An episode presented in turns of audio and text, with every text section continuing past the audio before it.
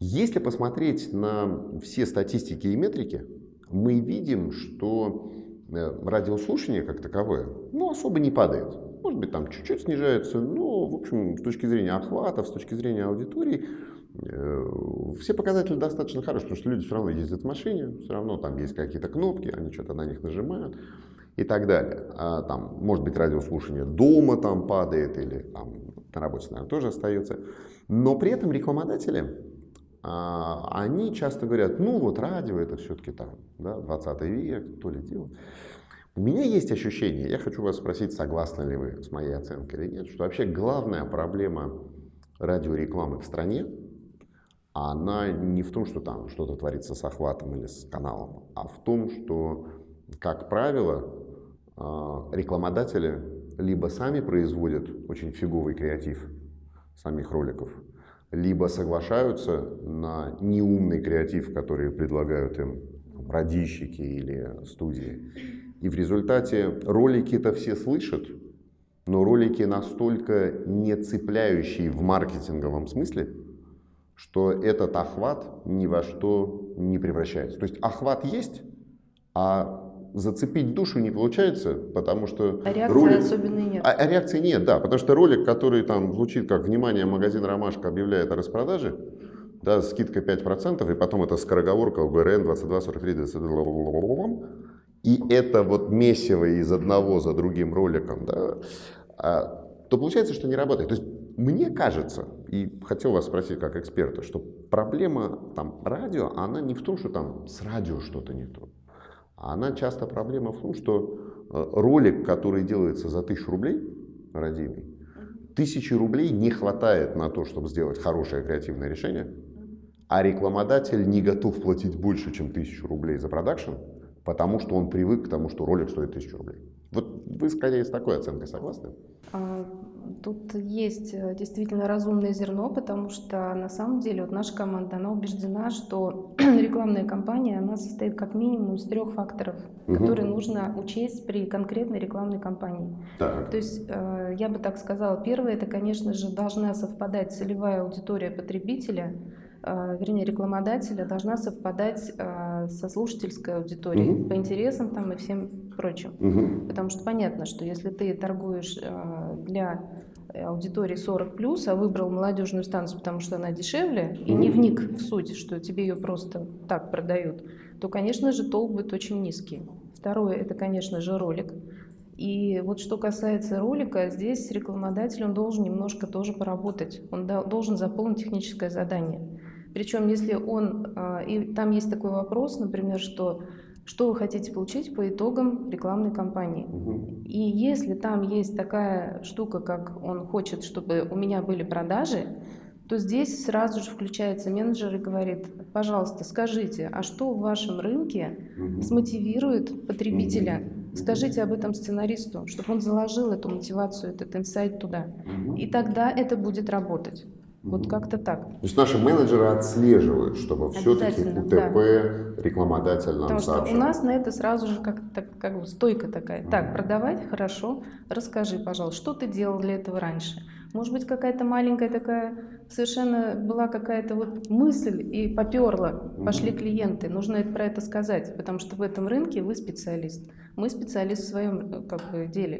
То есть мы встречаемся для того, чтобы употребить лучшее для вашей рекламы.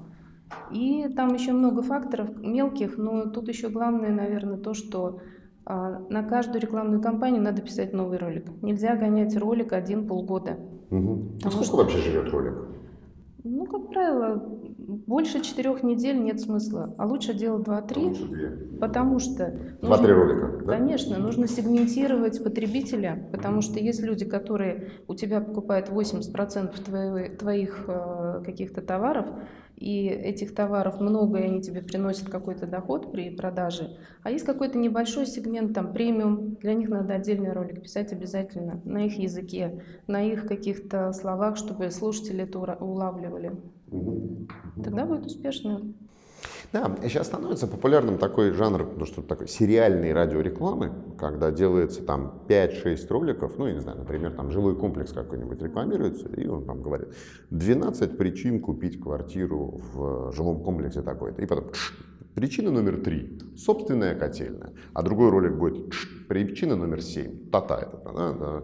Причина номер девять. Я бы не стала... И они такие вариативные становятся. Не стала бы говорить, что сериальная, во-первых, это а, не для всех подходит совершенно. Угу. А потом многие ведь у них такое слуховое отторжение, такой американизм в каких-то таких, да, причин, там вот столько, это вот всего. Здесь надо все-таки достучаться до целевой аудитории. Надо понять, почему люди покупают этот товар или услугу, по какому поводу. Либо это сиюминутная покупка, либо нужно очень долго рекламировать, потому что немедленно принимают решение. Тут надо учитывать длину рекламной кампании.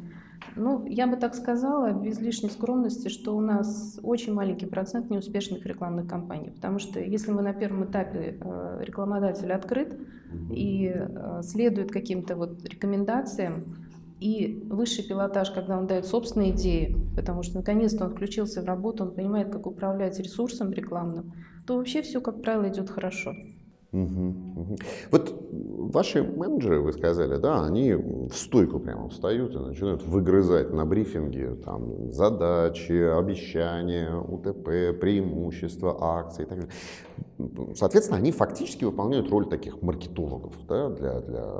Ну, сначала рекламодатель, он сидит один на один с техническим заданием. Угу. Мы всегда говорим, его заполнить 10 минут.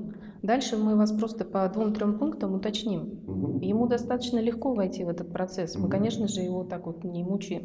Не, ну я мучаю да, в хорошем смысле. Но ну, когда он наконец-то вырвался из своей рутины, когда он наконец-то отвечает на какие-то вопросы, которые нужно, чтобы записать, э, по сути. Он понимает, что тут не все так просто, здесь много психологии, логики, вот эти важные вещи, а ему, как правило, многим предпринимателям даже некогда остановиться, для того, чтобы вот зацепиться и что подумать. То есть он говорит, ко мне вот приходят э, с других как бы ресурсов и говорят, ну давайте пойдемте на рекламу, там какие-то, ну приводят данные, но мне неинтересно.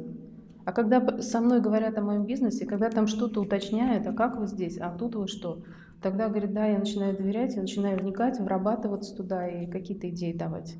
Вот ваша команда, которая э, его брифует и которая потом записывает, э, как она сама себя развивает? Вот э, что они слушают, что они там, в какой опыт они погружаются, на какие ролики они ориентируются. Потому что ну, для, там, для продакшена или вообще для людей, которые занимаются рекламой, есть такой да, важный термин там, насмотренность, да, насмотренность кейсов. В вашем случае это будет наслушанность, да, наслушанность хороших рекламных роликов, там, да, наслушанность э, примеров коллег. Вот честно что скажу, для этого? Честно говоря, менеджеру как таковому ему некогда слушать ролики.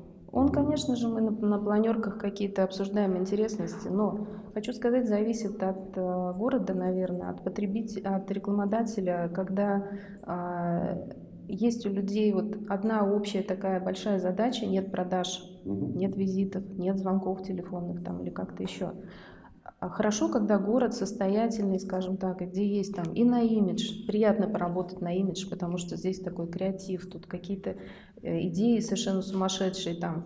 Хорошо, когда мы просто информационники пишем, да, то есть, ну, переехала фирма на другую, все, тут все просто. Вот. Но когда в, как, в таком городе, как наш, стоит задача продавать почти у всех, мы как-то уже натренировались на это дело.